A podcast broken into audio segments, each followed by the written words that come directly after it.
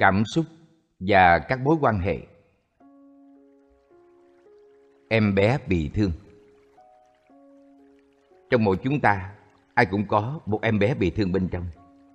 Khi còn nhỏ, tất cả chúng ta đều trải qua những giai đoạn khó khăn và khổ đau, nên mang theo trong lòng nhiều thương tích. Để bảo vệ và phòng hộ cho chính mình, không muốn cho những khổ đau ấy xảy ra trong tương lai, ta có khuynh hướng quên đi những khổ đau thời thơ ấu. Mỗi lần tiếp xúc với những khổ đau như thế, ta có cảm tưởng là ta không thể chịu nổi, và ta muốn nhận chìm những cảm thọ, những ký ức này xuống dưới vùng vô thức, và ta không dám đối diện với em bé này đã nhiều năm rồi. Tuy nhiên, không phải vì ta không muốn để ý tới nó, mà nó không có. Đứa trẻ bị thương luôn luôn có đó, muốn sự chú ý của ta. Đứa bé lên tiếng, em đây nè, em đây nè, chị không thể tránh em, chị không thể chạy trốn em. Chúng ta muốn chấm dứt khổ đau bằng cách gỡ em bé đó vào một nơi sâu kín nhất trong ta, càng sâu càng tốt. Nhưng chạy trốn không có nghĩa là hết khổ, mà chỉ là kéo dài nỗi khổ ra hơn.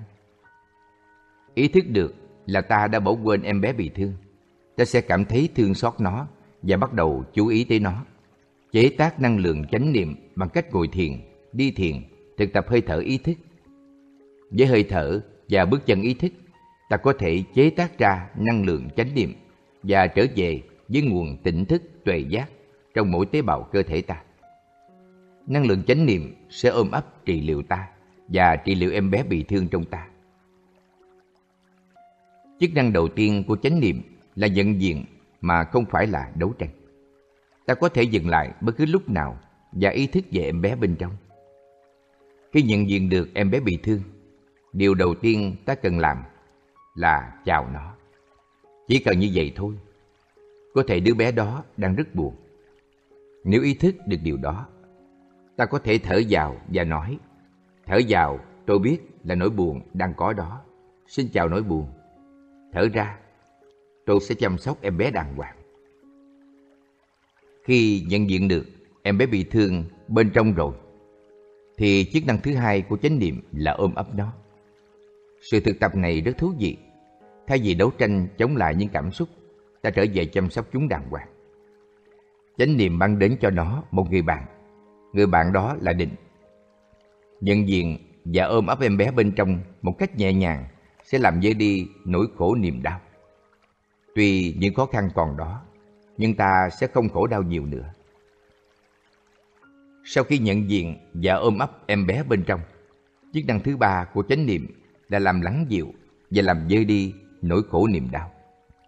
Ôm ấp em bé một cách nhẹ nhàng, ta có thể làm lắng dịu những cảm xúc khó chịu và ta bắt đầu thấy dễ chịu. Ôm ấp những cảm xúc bệnh bằng niệm và định, ta sẽ có khả năng thấy được gốc rễ của những tâm hành này, biết được những nỗi khổ niềm đau của ta từ đâu đến. Hiểu được gốc rễ của chúng thì khổ đau sẽ giảm bớt. Vì vậy, chánh niệm là nhận diện, ôm ấp và làm vơi đi nỗi khổ đau. Năng lượng chánh niệm chứa trong nó năng lượng chánh định và tuệ giác. Định giúp ta tập trung vào một đối tượng. Sự tập trung giúp cho cái thấy của ta trở nên rõ ràng và sáng tỏ. Ta sẽ đạt được một tuệ giác. Tuệ giác luôn có sức mạnh giải thoát.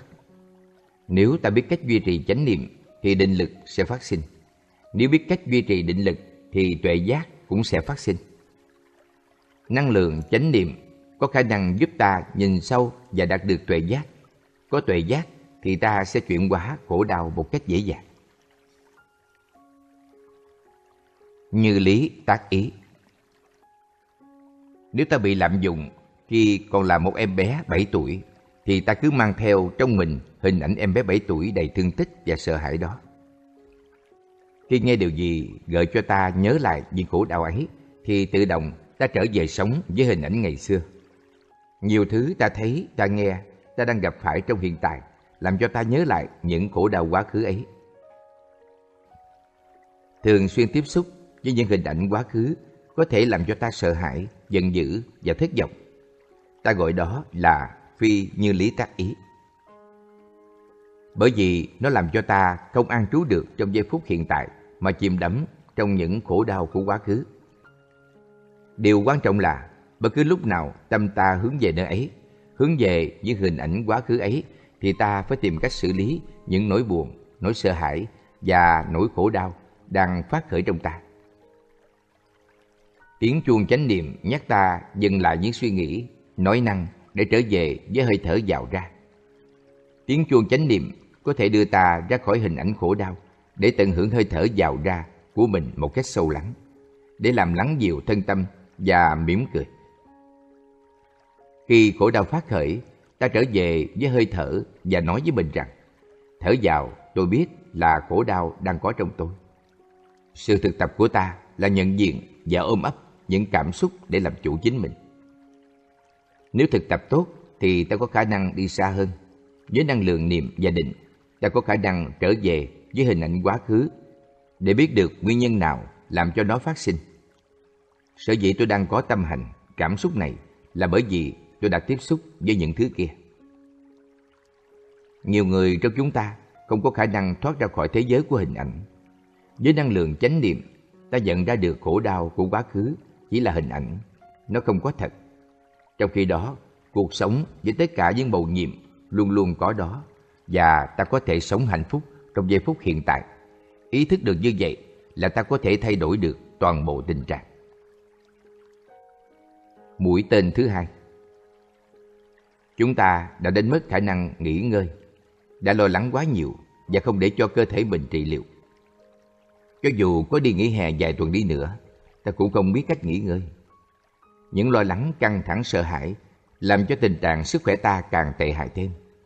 Thiền tập có khả năng giúp ta buông thư những căng thẳng, ôm ấp những lo lắng, sợ hãi, giận hờn và có công năng trị liệu rất lớn.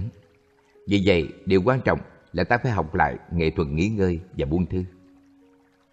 Khi ta có bình an, thì những yếu tố của thân và tâm làm việc với nhau rất hòa hợp.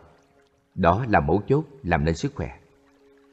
Những thành phần khác của cơ thể sẽ đến với nhau và làm việc một cách hài hòa. Những hóa chất trong cơ thể cũng được tiết ra đúng với liều lượng ta cần.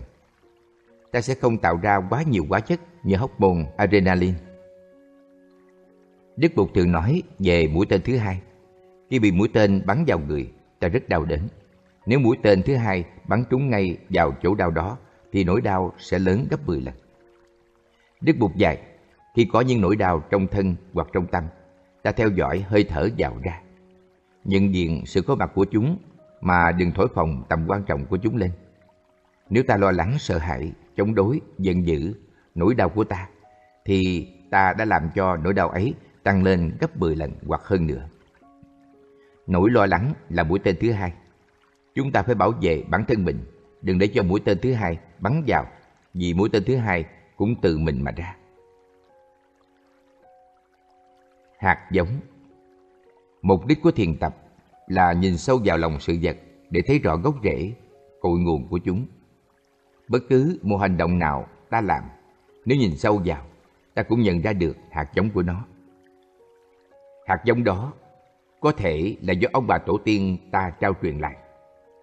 Bất kể ta làm gì, tổ tiên ta cũng đều làm với ta. Ba, ông bà nội, cố nội cùng làm với ta. Mẹ, ông bà ngoại, cố ngoại cùng làm với ta. Tất cả tổ tiên ta đều có mặt đó trong mỗi tế bào cơ thể ta. Có những hạt giống được gieo trồng trong suốt dòng sinh mạng của ta, nhưng cũng có những hạt giống đã được gieo trồng trước khi hình hài này biểu hiện. Đôi khi ta làm những điều mà chính ta không muốn, nhưng ta vẫn cứ làm.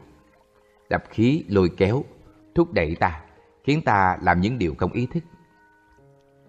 Đôi khi ta làm mà không biết là ta đang làm. Thậm chí có khi ta không muốn làm mà ta vẫn cứ làm.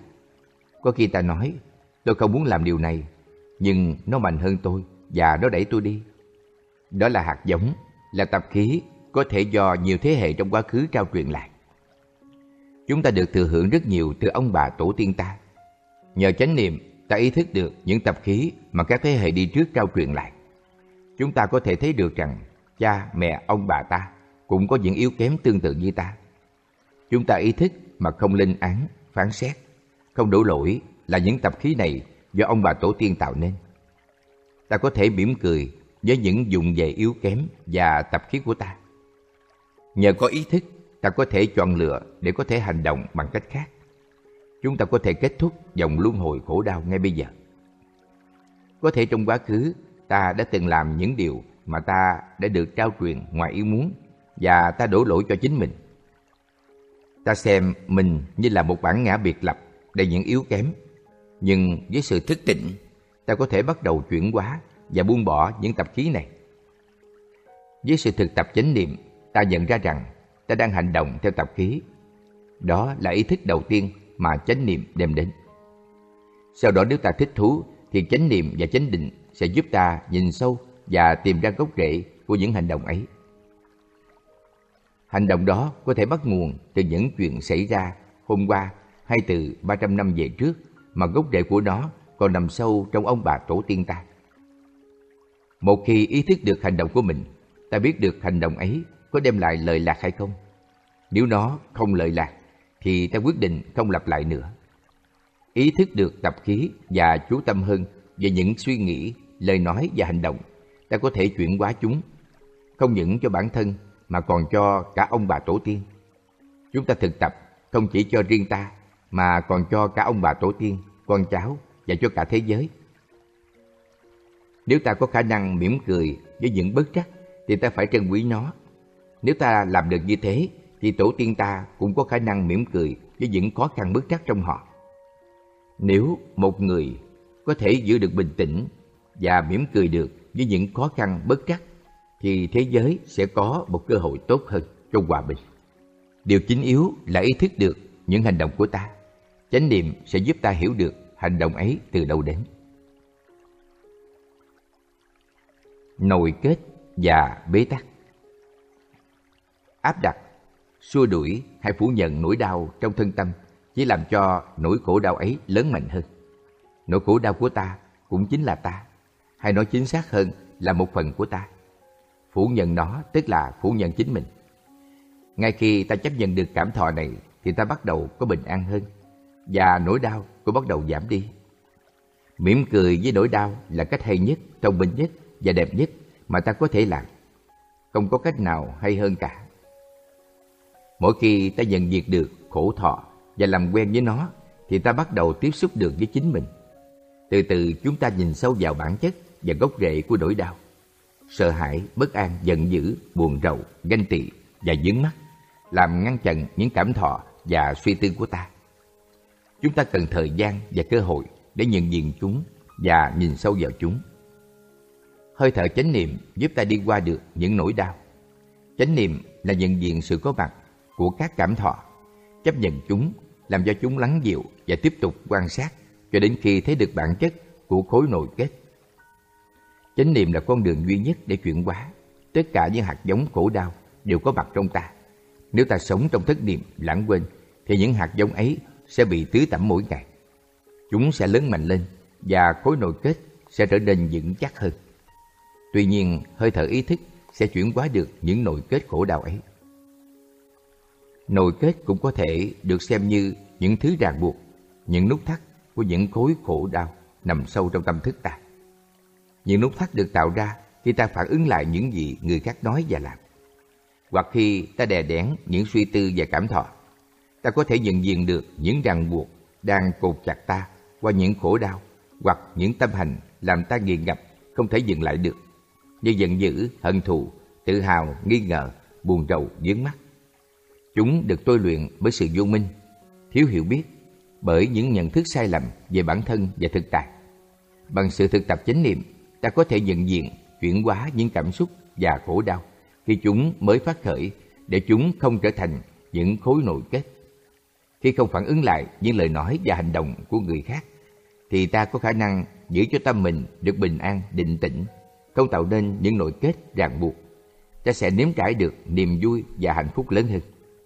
Gia đình, bạn bè, đồng nghiệp cũng được thừa hưởng từ sự hiểu biết và thương yêu lớn ấy. Vượt qua những cảm xúc bệnh. Cảm xúc bệnh giống như một cơn bão. Nếu nhìn vào một cái cây đang trong cơn bão, ta thấy ngọn cây hoằng hoại, rất mong manh, có thể gãy đổ bất cứ lúc nào. Ta sợ cơn bão sẽ làm ngã gãy cây. Nhưng nếu nhìn xuống thân cây, ta sẽ nhận ra rằng những cái rễ của nó đã cắm sâu vào lòng đất và cái cây đó có thể chịu đựng được qua cơn bão. Chúng ta cũng là một cái cây. Trong khi cơn bão cảm xúc đi lên, ta đừng chú tâm lên đầu hoặc lên tim vì chúng như phần ngọn của cây. Ta phải rời khỏi trái tim, con mắt của cơn bão và trở về với thân cây. Thân cây của ta là ở vùng đan điền, cách dưới rốn 1 cm.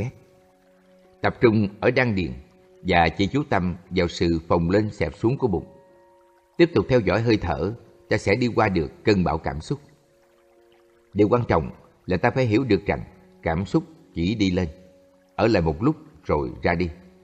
Khi cơn bão tới, nó ở lại một thời gian, rồi sau đó cũng đi qua. Vào giây phút khó khăn này, phải nhớ rằng ta giàu có hơn cảm xúc của ta nhiều lắm. Điều này rất đơn giản, ai cũng biết. Tuy nhiên ta cần phải nhắc đi nhắc lại rằng ta giàu có hơn cảm xúc của ta nhiều. Nhiều người khổ đau là vì họ không biết đối diện với cảm xúc. Chúng ta không nên đợi cho cảm xúc xuất hiện rồi mới thực tập, vì như thế chúng ta sẽ bị cơn bão cuốn đi. Chúng ta phải luyện tập ngay bây giờ, ngay khi cảm xúc chưa xuất hiện. Chúng ta có thể ngồi hay nằm và thực tập hơi thở chánh niệm, sử dụng sự phồng xẹp của bụng làm đối tượng chú tâm của mình.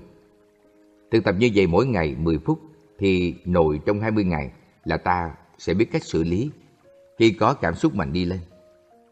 Sau 10 hay 20 phút, cảm xúc sẽ đi qua và ta sẽ được an toàn, không bị cơn bão cuốn đi.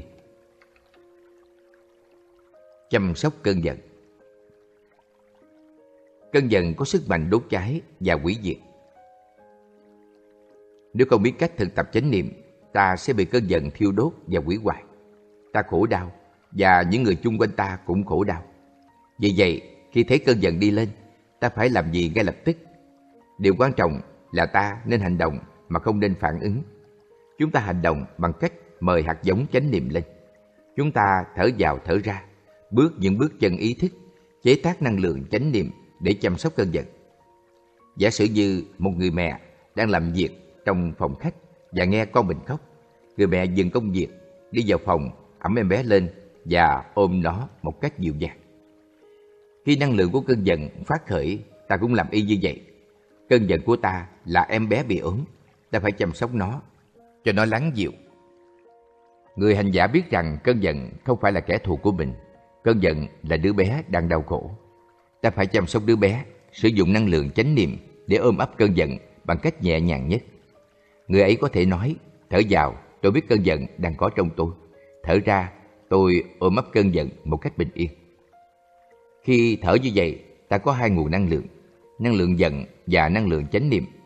Năng lượng chánh niệm được tiếp tục chế tác bởi hơi thở ý thức và bước chân thiền hành sẽ lăn vào dùng năng lượng giận. Vào mùa hè, nếu đi vào một căn phòng quá nóng thì ta mở cửa sổ hoặc mở máy quạt hay máy điều hòa nhiệt độ lên. Không khí lạnh không cần phải đuổi khí nóng ra ngoài. Hơi lạnh chỉ đi vào nhẹ nhàng ôm lấy hơi nóng. 15 phút sau không khí sẽ khác. Khi đưa chánh niệm vào cơn giận cũng vậy, không có sự đấu tranh trong sự thực tập này. Cơn giận không phải là kẻ thù của ta, nó chính là ta. Chúng ta không nên bạo lực với chính mình. Đừng nói rằng chánh niệm là thiện, còn cơn giận là ác. Cái thiện phải chống lại cái ác. Trong các phương pháp thực tập chánh niệm, không có đấu trường để chiến thắng. Giả sử ta đang có một cơn giận rất mạnh mà ta có cảm giác là nó không nguôi, thì ta phải rất kiên nhẫn. Bằng cách chế tác năng lượng chánh niệm và ôm ấp cơn giận một cách nhẹ nhàng, ta sẽ thấy lắng dịu. Tiêu thụ chánh niệm. Để quên đi khối khổ đau, buồn phiền, sợ hãi và bạo động, ta tìm cách tiêu thụ và đánh mất mình trong sự tiêu thụ đó. Tại sao ta phải bật tivi lên? Tại sao ta phải xem tivi khi chương trình chẳng có gì thú vị? Ta xem bởi vì ta muốn khỏa lấp nỗi đau buồn, sợ hãi và giận dữ bằng một thứ gì đó. Ta không muốn chúng đi lên, vì vậy ta đè nén chúng bằng cách tiêu thụ. Có những nỗi cô đơn, sợ hãi và trầm cảm trong ta mà ta không muốn đối diện. Vì vậy ta cầm tờ báo lên, mở radio, bật tivi, nhấc điện thoại hay xách xe chạy. Ta làm mọi thứ để tránh chạm trán với chính mình. Tiêu thụ như thế là một cách trốn chạy.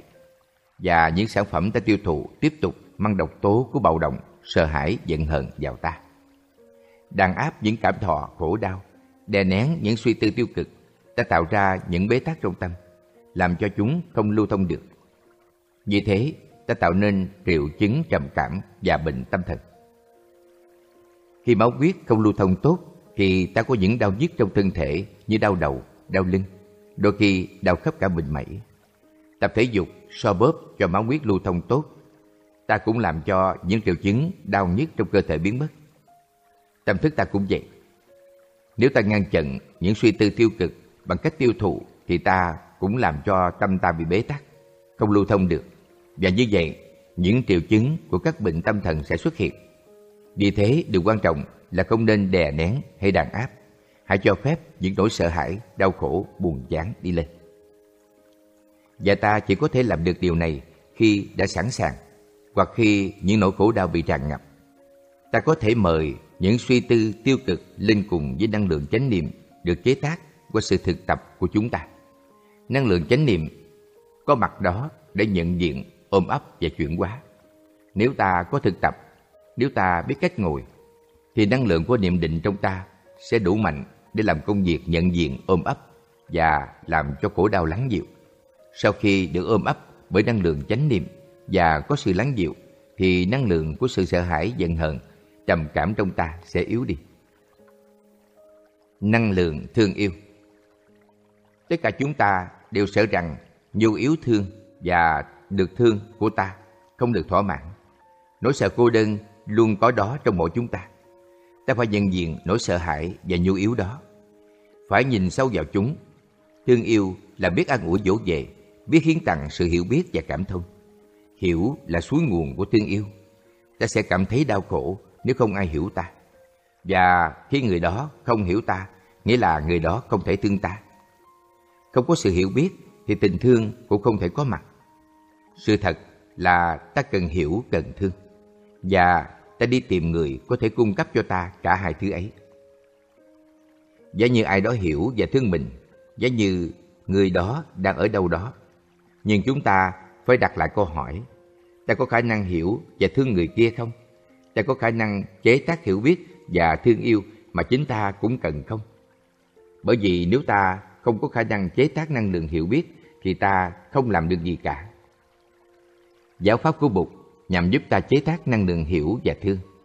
Nếu ta có khả năng chế tác nguồn năng lượng này thì trước tiên nó sẽ giúp ta thỏa mãn nhu yếu được thương. Sau đó, với khả năng hiểu và thương, ta có thể ôm ấp người kia. Ta có thể làm cho người kia hạnh phúc khi chính ta hạnh phúc. Hạnh phúc tạo ra thêm hạnh phúc, có khả năng nuôi dưỡng và trị liệu. Vì vậy, vấn đề không phải là làm thế nào để được thương và được hiểu, mà là ta có khả năng chế tác được tình thương và thấu hiểu được chính mình hay không. Nếu làm được điều đó, ta sẽ thấy sung sướng, bởi vì nguồn năng lượng này làm ta thỏa mãn và làm cho những người xung quanh ta cũng thỏa mãn. Đó là tình thương của Bụt. Tình thương chân thật là như vậy. Thực ra, thương một người là cơ hội để học thương tất cả mọi người. Nếu ta có khả năng hiểu và thương thì ta có thể làm ngay bây giờ, không cần phải chờ đợi. Nếu ta thành công trong lĩnh vực này thì nỗi sợ hãi, lo lắng của ta biến mất, ta sẽ thấy sung sướng ngay. Hiểu. Đôi khi ta tin rằng hành động của ta phát xuất từ tình thương. Nhưng nếu hành động ấy không dựa trên nền tảng của hiểu thì nó sẽ mang lại khổ đau. Ta muốn làm cho ai đó hạnh phúc và ta tin chắc rằng ta làm điều đó vì tình thương. Nhưng hành động của ta có thể làm cho người kia khổ đau rất nhiều.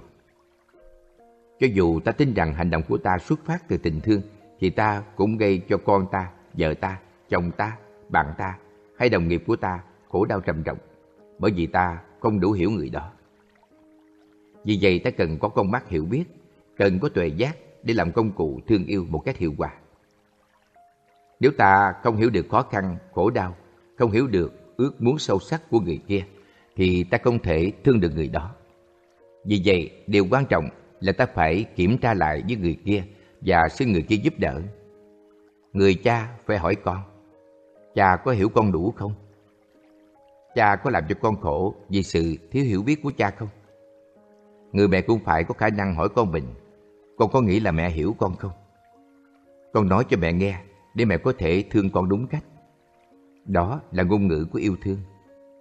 Nếu mình thành thật thì con mình sẽ nói cho mình nghe những khổ đau của chúng.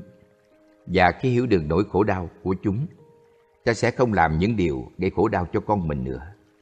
Những điều mà ta tin chắc là ta làm chỉ vì hạnh phúc và sự an sinh của chúng.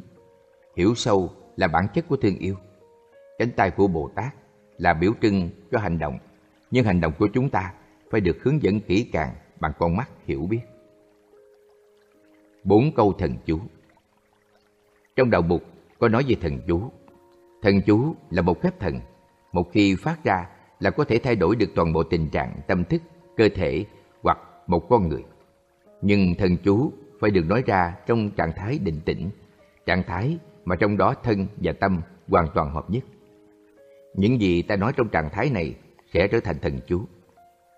Vì vậy, tôi sẽ giới thiệu cho quý vị 4 câu thần chú rất linh nghiệm, không phải bằng tiếng Sanskrit, tiếng Tây Tạng hay tiếng Anh mà bằng tiếng Việt. Câu thần chú thứ nhất là: Em yêu, anh có mặt đây cho em. Hay mẹ ơi, con có mặt đây cho mẹ. Có thể tối nay ta thực tập thở chánh niệm trong vài phút để đưa thân tâm về lại với nhau, rồi đến gần người ta thương. Ta nhìn vào mắt người kia bằng niệm định và bắt đầu nói lên câu thần chú: Em yêu, anh thật sự có mặt đây cho em. Hay mẹ ơi, con thật sự có mặt đây cho mẹ. Ta phải nói câu này bằng cả thân, tâm. Sau đó ta sẽ thấy sự chuyển hóa. Có mặt là bước đầu tiên. Công nhận sự có mặt của người kia là bước thứ hai. Thương là công nhận. Được thương là được người kia công nhận. Nếu ta thương một ai đó mà ta không biết hoặc cứ lờ đi sự có mặt của người ấy thì đó không phải là tình thương chân thật. Có thể ta không muốn bỏ mặt hay thờ ơ với người ấy, nhưng cách ta làm, ta nói, ta nhìn không biểu hiện được ước muốn công nhận sự có mặt của người kia. Khi được ai đó thương, ta muốn người kia công nhận sự có mặt của ta. Đây là một sự thực tập rất quan trọng. Ta có thể làm tất cả những gì cần thiết để có thể làm được điều này. Nhận diện sự có mặt của người thương vài lần trong ngày. Để đạt được mục đích này, ta cũng cần thực tập thân tâm hợp nhất. Thực tập thở vào thở ra 5-7 lần, rồi đến gần người kia, nhìn vào người kia, mỉm cười và bắt đầu câu thần chú thứ hai: Em yêu, anh biết em có đó nên anh rất hạnh phúc. Hoặc mẹ ơi, con biết mẹ có đó nên con rất hạnh phúc. Nếu ta thực tập như vậy với niệm định hùng hậu, ta sẽ thấy người kia nở ra ngay như một đóa hoa. Được thương là được công nhận. Ta có thể thực tập như thế vài lần trong ngày, điều này không khó. Đây đích thực là thiền tập. Câu thần chú thứ ba thường được dùng trong những trường hợp người thương của ta khổ đau. Sống có chánh niệm, ta biết được những gì đang xảy ra cho ta trong giây phút hiện tại. Vì vậy, ta cũng dễ dàng thấy được khi người thương của ta khổ đau. Ngay lúc đó, ta đến với người kia, với thân tâm hợp nhất và định tĩnh, ta phát ra câu thần chú thứ ba: Em yêu, anh biết em đang khổ đau và anh đang có mặt đây cho em. Hoặc mẹ, con biết mẹ đang khổ đau nên con có mặt đây cho mẹ. Bởi vì khi khổ đau, ta rất cần sự có mặt của người ta thương. Khi ta khổ mà người ta thương không biết ta đang khổ thì ta càng khổ hơn. Vì vậy, điều ta có thể làm ngay lập tức là có mặt thật sự cho người ta thương và nói lên câu thần chú với tất cả chánh niệm của mình: Em yêu, anh biết em đang khổ nên anh có mặt cho em đây. Chưa làm gì mà người kia đã thấy bớt khổ rồi. Sự có mặt của mình là một phép lạ. Hiểu được nỗi khổ của người kia là một phép lạ và chúng ta có thể hiến tặng phép lạ cho người ta thương ngay lập tức. Câu thần chú thứ tư khó thực tập hơn. Câu này thực tập khi chính ta đau khổ và ta nghĩ rằng nỗi khổ của ta do chính người ta thương nhất trên đời tạo ra. Nếu như một ai khác nói hay làm điều đó với mình thì chắc mình sẽ ít khổ hơn. Nhưng đằng này, chính người mình thương nhất trên đời nói điều đó với mình, làm điều đó với mình, vì vậy mà mình khổ hơn. mình tổn thương nặng nề vì nỗi khổ đau của mình do người mình thương nhất gây nên. Mình muốn chạy vào phòng đóng cửa lại, một mình khóc, một mình hay. Mình không muốn đến với người kia để cầu cứu sự giúp đỡ. Chính cái tự ái này là một chướng ngại. Theo lời Bụt dạy, trong tình thương chân thật không có chỗ cho sự tự ái. Mỗi khi khổ đau, ta phải tới với người kia để cầu cứu sự giúp đỡ. Đó là tình thương chân thật. Đừng để tự ái chia cách mình. Nếu ta nghĩ rằng tình thương của ta dành cho người kia là tình thương chân thật, thì ta phải vượt qua tự ái, phải luôn luôn tới với người kia. Chính vì vậy mà tôi phát minh ra câu thần chú này, thực tập để đưa thân tâm về lại với nhau trước khi tới với người đó, nói câu thần chú thứ tư: Em yêu, anh đang khổ và anh cần em giúp đỡ. Hoặc mẹ ơi, con đang khổ và con cần mẹ giúp con.